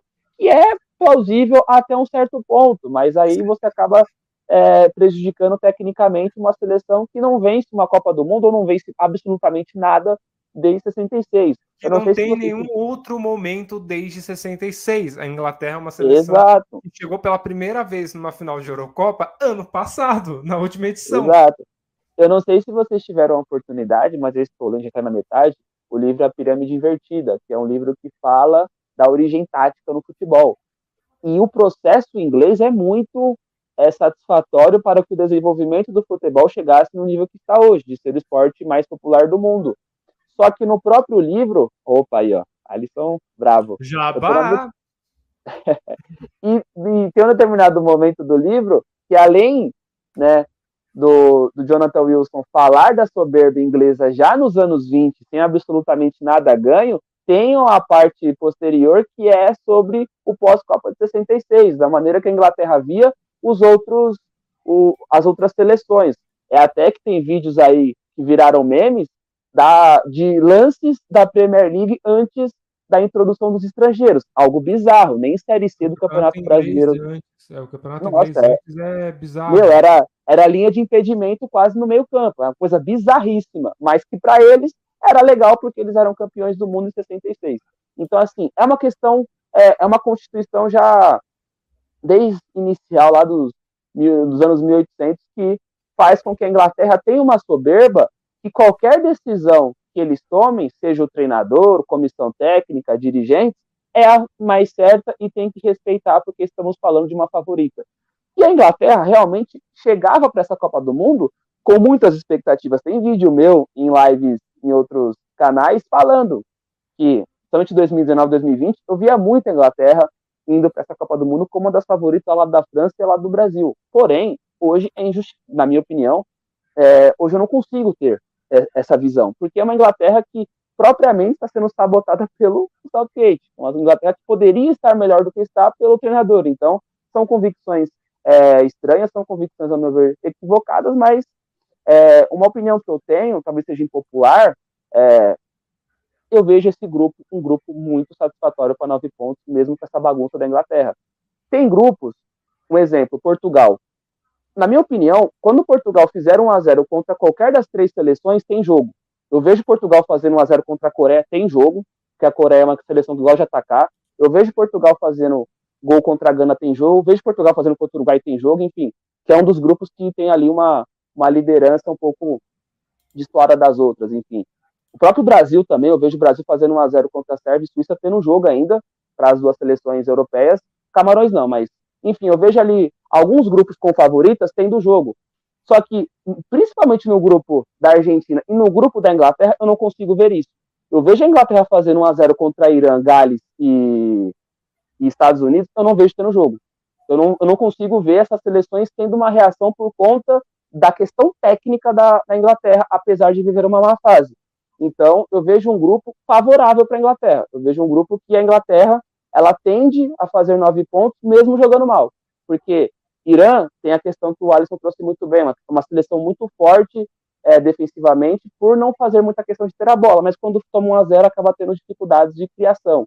Estados Unidos, apesar de muitos talentos individuais, coletivamente não fez um bom ciclo de Copa do Mundo. Estados Unidos flertou muito com mais uma, com mais uma ausência de Copa do Mundo. Vai lembrar que Estados Unidos também não estava em 2018. Em 2022, Estados Unidos flertou muito ali com a questão de Honduras, perdendo para Canadá, perdendo para Costa Rica, enfim, é um Estados Unidos que vai muito mais com a chancela da individualidade de Pulisic, entre outros jogadores, do que propriamente por ser uma equipe forte coletivamente. E tem a questão de País de Gales, que é um contexto parecido com a do Irã é bola no Bale e vamos ver no que dá. No caso do, do Irã, é bola no Taremi, né? Que vive ótima fase no Porto, inclusive. Mas a questão do País de Gales também, quando sofre um gol, acaba tendo muitas dificuldades de buscar o resultado. Então, apesar de eu não concordar com o Maguire, apesar de eu não concordar até com a questão tática que a Inglaterra vai amanhã, eu ainda vejo um grupo favorável, um grupo que eu vejo a Inglaterra fazendo nove pontos. Só que aí eu tenho uma opinião parecidíssima, idêntica com a do Alisson. Eu não vejo a Inglaterra. Essa Inglaterra que estamos vendo aí nesse último ano pós-Eurocopa e com essa preparação feita pelo Southgate passando por Dinamarca. Ou seja, não vejo essa Inglaterra passando das quartas. Oitavas de final ainda acho favorável pelo outro grupo, mas enfim, não consigo ver essa Inglaterra passando muito longe, não. É, no momento, né? Vai que a Inglaterra, é que assim, eu, eu vejo uma oitavas de final complicada para a Inglaterra, que vai que eles passam em segundo do grupo por algum é, tropeço, é, com algum com, a, com o País de Gales, por exemplo, e pega a Holanda na, na fase seguinte, no seguinte. Eu não consigo colocar a Inglaterra como. Eu, eu, discordo um pouquinho de você, Leandro, porque assim, de verdade, eu não consigo colocar a Inglaterra como favorita. Tem um ataque muito bom, só que essa a defesa de verdade. É, é, então. é difícil é... ficar Maguire, né, titular, né? Mas, não, mas não é ainda vejo. É, não é nem só pelo Maguire, a defesa não me inspira tanta confiança. O Tripper, o Stones, Maguire, eles são zagueiros que não me inspiram tanta confiança. E os lados de campo também não. Então, é que eu então, vejo as outras seleções do grupo com esse mas, poder ofensivo a desejar. Por isso que eu mas, coloco a Inglaterra mais tranquila. É que eu penso mais numa bola. Às vezes a Inglaterra, a, a Inglaterra, e a Inglaterra tem uma coisa que ela, ela carrega uma coisa com ela, parecido com o que o Vasco carrega, parecido com o que o Botafogo carrega. E às vezes eles tentam, tentam, tentam, só que num azar, numa coisa, é, a bola. É igual a Holanda, né? A Holanda é assim também é, sobra para alguém do outro time e faz o gol ali. Eu, se eu fosse apostar, se fosse lá na Pinaco, faça você também, vai lá na Pinaco, aposte. Eu não, de verdade, eu aposto amanhã, eu apostaria amanhã sem muita dúvida, dúvida não. Ah, Pedro, você vai apostar alguma coisa? Eu apostaria que, a, que o Irã abre o placar amanhã. Ô, louco. Aí é usado. Eu apostei 1x0. Cara, eu, eu, de verdade, porque eu não sei, o, a, Olha, minha intuição já me, me ajudou algumas vezes. Narrando o jogo, já ganhei dinheiro com a, na Pinaco, apostando um gol do. do Inclusive, do um bolão. E um bolão, eu coloquei que o Harry Kane faz cinco gols nessa fase de grupos. Então, confio na, na Inglaterra na fase de grupos. Aí, pós-fase de grupos, aí eu já acho que é uma seleção. Pode ganhar corpo, pode ganhar moral, mas ainda vejo eu acho que, é, ah, falando de artilheiro, eu acho que eu também concordo. Eu acho que se o Henrique quer ser titular, é, quer ser o artilheiro da Copa, é a chance dele na fase de grupo fazer gol. É, né? é como o Lautaro. Eu acho que um dos dois, para mim, vai ser o, os craques, vai ser o artilheiro da, da Copa do Mundo, né? É, mas é complicado, né? Eu acredito, concordo com vocês. Só que eu não, ainda não vejo essa seleção inglesa encantando, né? Eu acho que é uma seleção que tecnicamente vai passar em primeiro, é, é a mais forte, mas de fato não encanta. Né? Vem com uma pressão, para mim, vem uma pressão gigantesca e acho que, não sei, acho que a seleção da Inglaterra vai ser uma das decepções para mim, não vai muito longe, não. Não, não, não chega não. muito longe. Eu acho que o Magar, acho que é, é, vai que ele seja o melhor vai que ele seja o melhor defensor da Copa do Mundo, né? Vai saber, né? É, ele fez uma Copa do Mundo em 2018 muito boa. Vai. Sim. Vai que surpreende todo mundo. E aí, como fica? Daí a gente pergunta: deveria ter convocado mesmo? Né? É complicado. É um jogador de um ponto de né? interrogação, né? Aí, vai aí apaga essa live, né? No final da Copa. É, apaga... é. é o printa pra gente virar meme, enfim. É, é... Vamos seguir, a gente tem mais dois assuntos hoje. O a arbitragem eu vou deixar por último, para deixar alguns amigos também a par do que está acontecendo. Vamos falar amanhã do outro jogo do grupo B, que é, é Estados Unidos e País de Gales. Amanhã a gente tem essa, esse jogo, e é um jogo também, para mim, ele entra no, na categoria de Holanda e Senegal. Eu não sei o que esperar desse jogo, então eu queria perguntar para o Alisson: Alisson, o que, que, o que, que dá para a gente esperar desse jogo? A gente tem o Bale, o craque de. O craque da do País de Gales, e a gente tem também o. A gente tem o Pulisic ali no, no lado do, do, da, dos Estados Unidos. Cara, o que, que dá pra gente esperar desse jogo? Para mim também é um ponto de interrogação enorme. Ah, tem o Adams do, do Leeds, né? Que eu gosto muito desse jogador na, na seleção americana, né? Eu acho que é o jogo da vida desses dois times se querem algo na Copa do Mundo.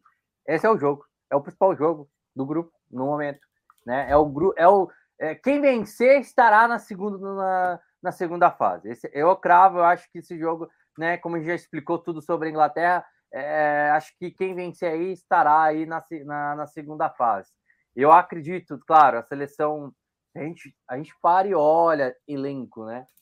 Claro, é, o elenco, se a gente olhar a base de jogadores do, do País de Gales, jogam na Premier League, de fato. Se a gente for olhar e for, for, for comparar. Joga, dá para falar assim, acho que dá para falar do, do País de Gales joga na Inglaterra, só que aí é na Premier League, mas também na segunda, na terceira e na quarta divisão. Exato. Exato. Se tinha olhado nesse contexto, ela é favorita. Mas eu não acho. Acho que a seleção é, do, dos Estados Unidos americana é melhor do que a equipe do País de Gales. É uma equipe que depende demais do Gareth Bale, né? Lá na frente.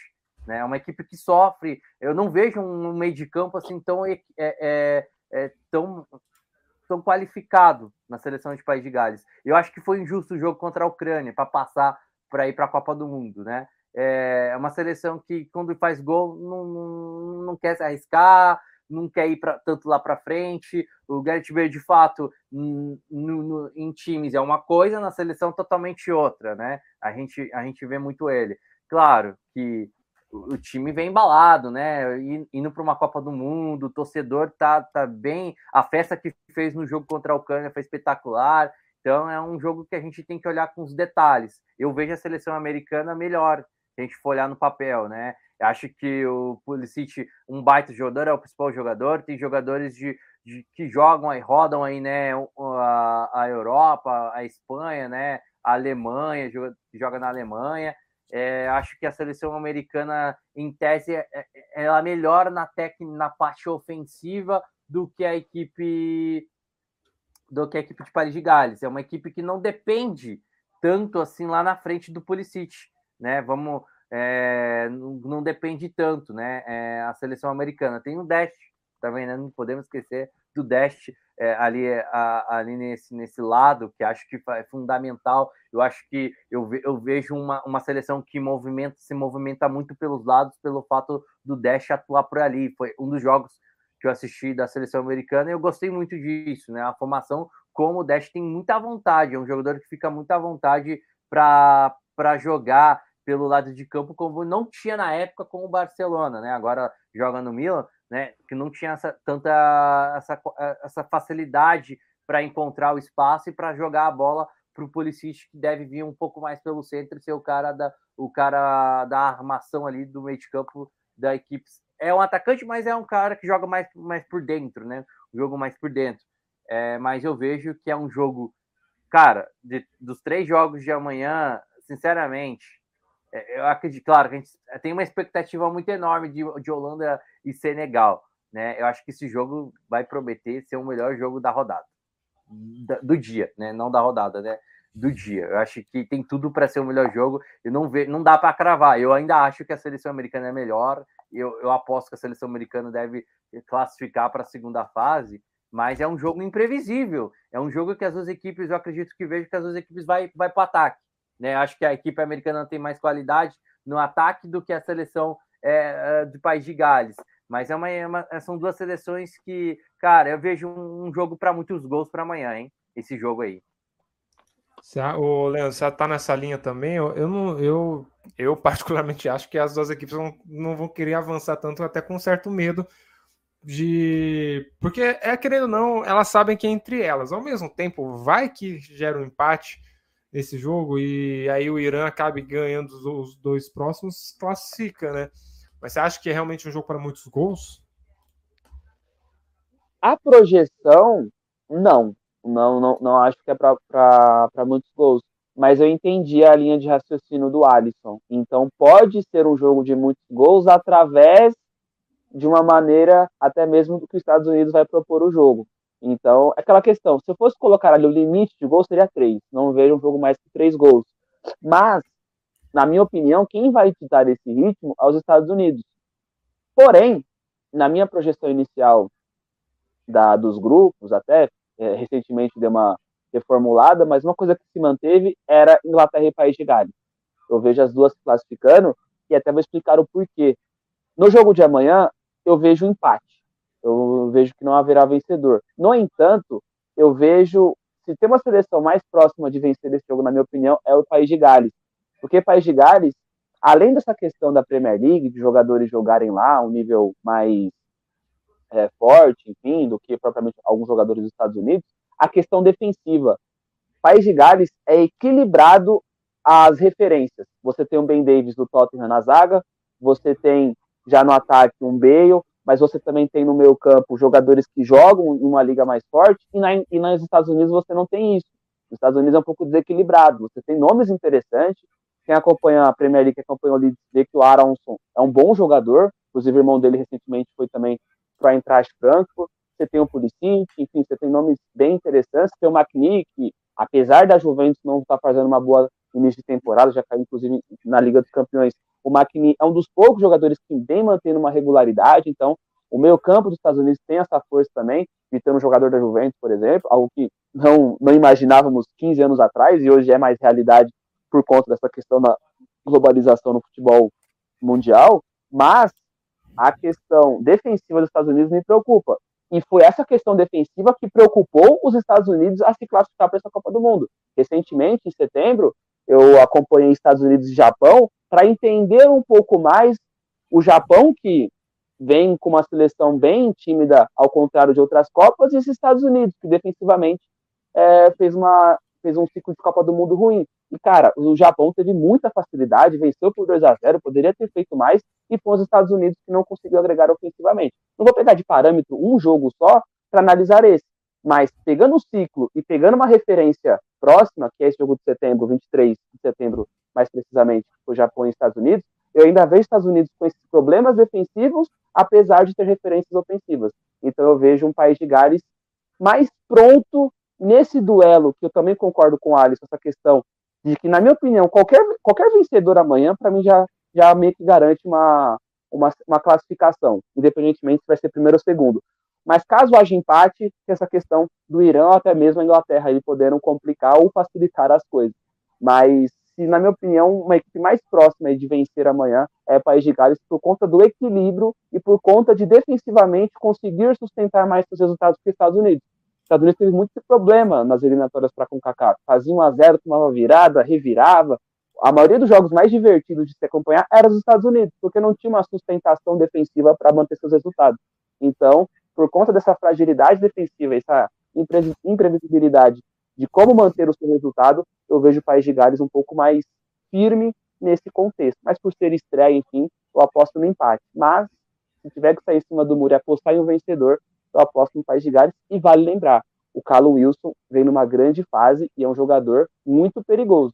Muito se fala do Bale, tem o Daniel James, que, faz um, que fez um bom início aí de Premier League pelo, pelo Fulham, apesar de muitas vezes ser reserva. Enfim, é um ataque que vai além do Bale também, esse ataque da, do, de País de Gales. E outra coisa, o ataque da, dos Estados Unidos vai além também do Pulisic, então é, é algo também a se destacar. Tem as referências, mas tanto, tanto a seleção americana quanto a seleção galesa vão além das suas é, prioridades ofensivas, seja o Pulisic ou o Bale. Jogo bem interessante mesmo, jogo bacana, na minha opinião também. Apesar de ter Senegal e Holanda como principal jogo do dia por conta do peso das seleções, para mim o jogo mais divertido, sem dúvida, será Estados Unidos e País de Gales, que é o melhor que o último jogo, né? Então vai ser bem interessante. Exatamente, passando só para vocês, uh... só passar aqui para deixar facinho qual que vai ser a, a tabela, né? A gente tem ah, o primeiro jogo amanhã, Inglaterra e Irã, é, 10 da manhã, grupo B, é grupo A, novamente, Senegal e Holanda, uma da tarde, e Gales e País, é, Estados Unidos e País de Gales às quatro. Eu, eu tô tão feliz que a Copa começou, eu gosto dessa sequência de vários jogos, um, ele, um em seguida do outro, é a coisa que eu mais gosto da Copa do Mundo. Vamos esperar amanhã. Vamos caminhando para a parte final da live. Eu queria comentar com vocês que é o seguinte: a gente falou de Irã, Estados é, Irã e Inglaterra, a gente falou de Senegal e Holanda. E amanhã teremos Brasil em campo, porque nesses jogos teremos é, Rafael Claus e Wilton Pereira Sampaio apitando. Só confirmar quem apita cada jogo para eu não falar besteira. O Wilton Pereira Sampaio apita Senegal e Holanda e o Rafael Claus apita é, Inglaterra e Irã. Então teremos Brasil amanhã em campo. Eu vou começar. Eu, eu com papel de mediador, tenho que colocar fogo, mas eu também quero dar minha opinião, que é o seguinte: para mim, são os dois piores árbitros que existem. Tem o Daronco também, que acaba dando uma forçada. Só que o Rafael Klaus e principalmente o Wilton Pereira Sampaio, torcedores do Palmeiras, têm uma reclamação com esse cara. E eu queria entender o que, que dá para esperar desses dos nossos brasileiros, lembrando que não tem nenhum árbitro de vídeo, até porque porque será que não tem árbitro de vídeo brasileiro apitando nessa Copa? Queria saber de vocês, começando pelo Alisson. Alisson, cara, o que dá para esperar desses dois? E em qual minuto de jogo o Wilton Pereira Sampaio vai cometer um erro? difícil, hein? Bem difícil. Olha, eu vou te falar, eu fosse se entender, porque, claro, né, se eu entendesse um pouco de arbitragem, tudo, eu não levaria ninguém.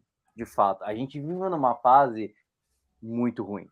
É muito ruim mesmo a fase que a gente vem não, não só, né, claro, acho que hábitos argentinos, hábitos uruguais vem melhorando demais e a gente vem caindo. Se a gente parar e analisar, a nossa decadência é incrível como a gente vem, a gente vem caindo de produção. Cara, não sei, acho que o Wilton, o Wilton, como você falou, o torcedor do Palmeiras detesta esse, esse hábito, né? Rafael Claus, qual foi a última marmelada que ele fez? Naquele jogo da Série B, Esporte Vasco, né? É, ele aprontou naquele jogo lá, dando um pênalti. Que, é, o, o, meu ver nesse jogo contra o Va, Va, Sport Vasco, primeiro, ele estava apitando Série B. Gente, eu, eu me incomodo algumas coisas que são escolhidas. Tudo bem que é um jogo importante, mas enfim. É, aquele jogo, ele o, depois que deu, dado o pênalti, acontece toda a confusão, ele toma um procedimento que para mim foi o correto. O problema foi como ele deve ter passado essa informação pro, por exemplo, o presidente do esporte, que chegou na coletiva e falou um monte de coisa, teve esse assunto que nunca mais se falou. Eu não estou falando que ele fez isso, só que o ele dá o ele vai no VAR, dá o pênalti, e aí os, os jogadores do esporte, o presidente, né, o, o, eu não sei se foi o presidente exatamente do esporte, um dirigente do esporte fala, o, ele virou para os jogadores e falou que não foi pênalti. Eu acho que ele não fez isso particularmente, eu não imagino, competição se tratam de Brasil, eu não imagino um árbitro fazendo isso. Só que ele não é um árbitro dos mais confiáveis, o, no meu ver, o Rafael Klaus. Eu acho, eu também concordo, eu não confio nele, acho que nenhum dos dois que vão para a Copa eu não confio. Né? Aquele jogo, né? Eu acho que o grande problema foi a marmelada. Por que, que a gente não vai ter VAR na Copa do Mundo brasileiro?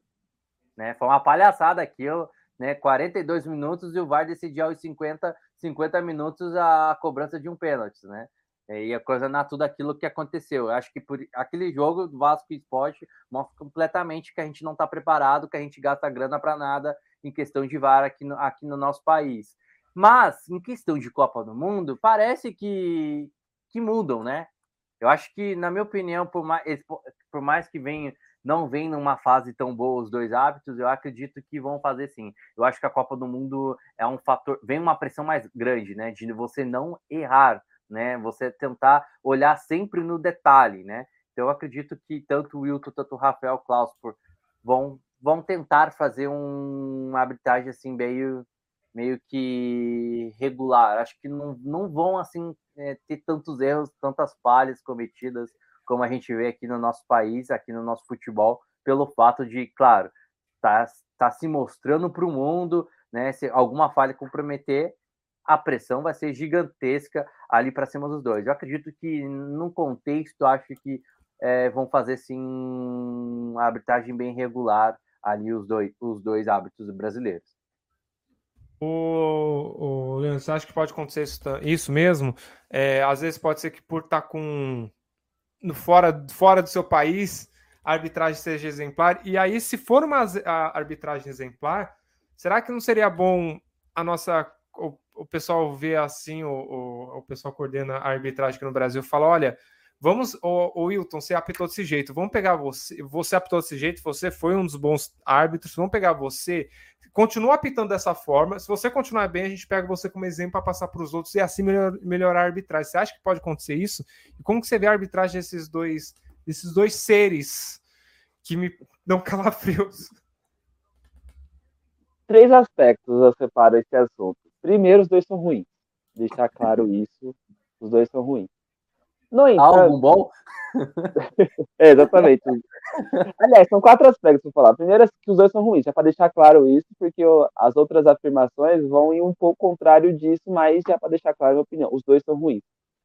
Mas tem um segundo aspecto. A FIFA, ela não analisa a, o desempenho interno, ela, ela analisa o desempenho externo, por ser árbitro FIFA. E tanto o Wilton Pereira quanto o Rafael Klaus tiveram mais de 20 partidas internacionais nesse ciclo de Copa do Mundo. Nenhum, nenhum jogo foi polêmico. Teve Libertadores, teve Sul-Americana, teve eliminatórias. Inclusive, o, o Klaus foi elogiado pelos jogadores da Argentina, um Chile e Argentina na reta final, que ele, um, um, ele até foi autêntico ali em alguns momentos, mostrando, é, impondo ali aquela maneira que ele faz muito mal aqui no Brasil, mas fez bem nesse jogo em si. Aí saiu com os próprios jogadores do Chile também elogiando. Olha que o Chile tava brigando por vaga, enfim, perdeu o jogo em casa, enfim. Então, o Klaus, ele teve bons é, jogos fora ali do Brasil. O Wilton Pereira acompanhei pouco, mas teve um jogo do Uruguai nessa reta final, que o Rascaeta fez gol, que ele esteve e também não comprometeu. Então, assim, a FIFA não analisa Série B, Série A, enfim, ela não analisa. Ela analisa Deveria. interno. De verdade, É, deveria. É tanto que o Daronco, que estava no radar da FIFA para ir para a Copa, tem um jogo polêmico dele da Argentina. Se não me engano, foi Argentina e Venezuela. Foi foi que teve expulsão e tal. Ele foi muito mal. E assim, ele conseguiu ser mal num jogo que a Argentina ganhou. Eu não vou me recordar qual foi o jogo exatamente, mas foi um jogo que a Argentina ganhou muito bem e teve expulsão e teve pênalti. Eu acho que foi Venezuela, que até o Soteldo faz um gol de pênalti no final, enfim, se não me engano foi esse. Mas ele foi mal, muito mal, aliás. E aí já mostrou que não dava. Sem falar que o Daronco também teve um, um jogo também um pouco ruim ali em fase de grupo de Libertadores na, temporada. o Daronco, ele ia me surpreender muito. Eu já imaginava que ele não iria. Mas estava no radar. O radar era esses três. Não, sim, ele estava no radar até porque ele estava sendo colocado para apitar. Teve algum, teve um jogo da. Argentina que, que ele apitou. E eu imaginar, eu particularmente imaginaria que eu, eu imaginava que ele iria. Quando saiu que foi o Eu também, Pereira eu também. E o, e o Rafael Claus. Rafael Claus, tudo bem, eu entendo. Ele é um árbitro é, com é, que consegue controlar um pouco mais o jogo. Mas o Wilton Pereira, para mim, não tem justificativa. O terceiro aspecto é a questão da representatividade. Historicamente, árbitros brasileiros não comprometem em jogos de Copa do Mundo. E a FIFA leva muito isso em consideração. E já teve Aquela dois árbitros do- que apitaram final, né? Exato. É aquela questão do histórico, aquela questão de que, tipo, ó, esse país aqui nunca me deu problema. E aparentemente, esses árbitros, quando, quando apitam fora de seus países, vão bem. Fora do seu país, no caso, vão bem. Então tem essa questão. E o quarto, que aí não é passando pano nem nada, porque, novamente, lembrando a primeira que eu falei que são ruins, é a questão da não profissionalização. Na boa, não entra na minha cabeça um árbitro querendo fazer um bom papel não sendo profissional. Não consigo. É tanto que em transmissões da própria MF, em lives que eu acabo participando, até mesmo conversando com amigos, um assunto que eu evito falar é a arbitragem.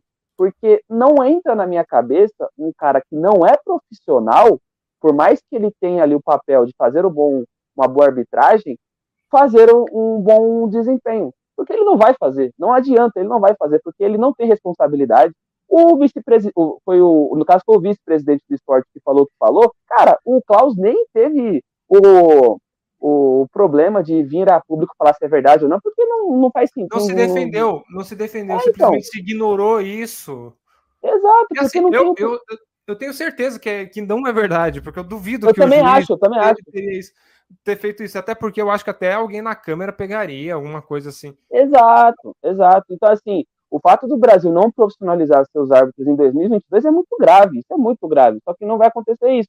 Então, infelizmente, toda semana vai ter problemas na Série A, Série B, C e D. Só que quando eles apitam Libertadores, Sul-Americana, muda. Elimina, mu- muda porque eles estão como a chancela da FIFA, o salário é maior e, e eles sabem que a proporção daquilo é uma Copa do Mundo. Então, o desempenho deles, em tese, tende a aumentar pela responsabilidade. Não há responsabilidade de apitar Corinthians e Flamengo no Maracanã, por mais que o jogo seja gigantesco, porque eles errando ou não, a chance deles na outra semana apitar um Santos e Botafogo, ou propriamente um Atlético Mineiro e São Paulo, seja no Morumbi ou no Mineirão, são grandes, porque a rotatividade dos árbitros são sempre as mesmas, eles errando ou não, às vezes há punições de uma ou duas semanas, no caso do Daronco, recentemente foi, foi colocado em cestas básicas, enfim, então assim, por conta da, dessa não profissionalização, infelizmente essa rotação de erros e dos mesmos árbitros acontece em quem sofre somos nós que vemos os nossos times ou times aí do, do nosso futebol serem prejudicados por conta disso. Então, eu vejo nesses quatro fatores essa questão de Hilton Pereira e Klaus. Mas, novamente, acho eles ruins, só que para mim vai ser tranquilo. Eles não vão comprometer. Porque quando um brasileiro, árbitro, seja bandeirinha, ou seja, é, o árbitro principal, vá para uma Copa do Mundo, eles sempre vão bem. Porque a responsabilidade é maior do que apitar aqui em solo nacional, muito por culpa também da CBF, que também não ajuda nisso. Eu fui buscar aqui, né? Joguei o Wilton Pereira de Sampaio e também o nome do Klaus para ver erros, né? Apareceu aqui do. Não apareceu, é, apareceu erros, mas dois que me chamou a atenção foi o Pereira de Sampaio. Se eu não me engano, foi o que apitou São Paulo e Palmeiras na Copa do Brasil, não Foi, eu posso foi, foi, não. foi aquele Pois questão que, que o- tudo bem que foi culpa do VAR também, mas muito questionado. E o Rafael Claus, a última dele foi aquela questão da perseguição contra o David Braz, né? Então, sorte do, é. dos dois é que o, nem o David Braz tá na, tá, foi convocado por nenhuma seleção e nem o Palmeiras vai jogar a Copa do Mundo. É, vamos encerrando aqui. Eu quero agradecer a quem acompanha a gente até agora, de uma hora e meia de live. A gente teve. Você que está pelo Facebook, muito obrigado. Você que está pelo YouTube, muito obrigado aqui. Até o, o. Só colocar aqui o Luffy, Lufizando colocou a melhor arbitragem brasileira nessa Copa é a bandeirinha. Deixa eu pegar quem são os bandeirinhas. Eu anotei isso aqui também, mas eu não trouxe essa informação. O Rafael Claus amanhã apita com assistência Rodrigo Figueiredo, Henrique Correia e o Danilo Simon. E o Wilton Pereira de Sampaio, eu estava com os nomes aqui, eu acabei perdendo. Então, daqui a pouco eu puxo aqui para ver quem que vai apitar, quem vai ser o bandeirinha, vai bandeirar junto com ele. Então, eu quero agradecer a vocês que acompanharam a nossa live até aqui, um, é, uma hora e meia de live. Muito obrigado você que estava pelo Facebook, você que está pelo YouTube, você que está pela Twitch. Faça o processo, Facebook, deixa o like na, no, no, no YouTube. Se inscreva, ative as notificações, deixa o like também. Na Twitch, segue a gente por lá. Você que está pelo Spotify ouvindo depois também, muito obrigado pela sua audiência, pela sua participação, pela sua por acompanhar aqui com a gente. E você que está pelos nossos aplicativos, pelos aplicativos de rádio também, muito obrigado. E pelo nosso site, o melhorfutebol.com.br. Amanhã a gente volta também às 8 horas, todo dia, de, todo dia tem live para falar de Copa do Mundo. Então amanhã a gente volta. Eu não, quem volta é o Nielson na apresentação. Vem o Amadeu Gio, é, Galiotto nos comentários, junto com o Gabriel Grassi e o Tomás Carvalho. Alisson, obrigado por você estar com a gente hoje. Valeu, amigo. Valeu, Leandro. Lucas, que também teve, teve um probleminha teve com a gente. Começou a Copa do Mundo. Boa Copa para todo mundo. Vamos, vamos curtir esse, esse, final de temporada, esse final de ano, com Copa do Mundo, um ano meio, meio que diferente. E amanhã, 1x0 Inglaterra, do 1x1 Holanda e Senegal. E o meu placar é 2 a 2 esse País de Gales e, e Estados Unidos. Valeu, amigo. Sexta-feira estamos de volta. Só para deixar registrado aqui, o amanhã quem vai apitar o, o jogo com o Hilton Pereira de Sampaio é o Rodrigo. É, Rodrigo, eu falei, que vai apitar junto com o Rafael Klaus é o. Cadê o Rodrigo? Ah, eu acho que eu peguei a informação errada. Ah, Rodrigo Sampaio, Danilo Simão. É, aqui, aqui o Nelson colocou que a Inesa, é, Neuza Inês Bach, realmente eu gosto dela com bandeirinha. Para mim, poderia ter levado as bandeirinhas, a juíza brasileira também, é para lá. Enfim. Leandro, obrigado você também por ter ficado com essa uma hora e meia com a gente. Satisfação, Pedro, Alisson, ao Luquinhas, que teve problemas aí, mas também participou conosco.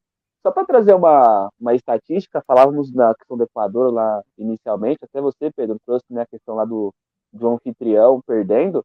Da mesma forma que o Equador tem agora ao, ao seu lado uma questão histórica de derrotar né, pela primeira vez em tanto tempo o anfitrião, tem outro lado. É, desde que a FIFA implementou o sistema de 32 seleções com fase de grupos na Copa de 98, de lá para cá, todas as seleções que venceram na primeira rodada, na, na, primeira partida, a partida de abertura, se classificaram para as oitavas. Então, vamos ver se o Equador irá manter, né? Teve Senegal vencendo, teve Brasil, teve Alemanha, enfim, teve a própria Rússia. Então, vamos ver se Senegal vai, ou se Equador vai manter esse feito. Só também como o Alisson fez, na minha opinião, 2 a 0 Inglaterra e Irã, Uh, um a um, Holanda e Senegal. E um a um também, Estados Unidos e País de Gales.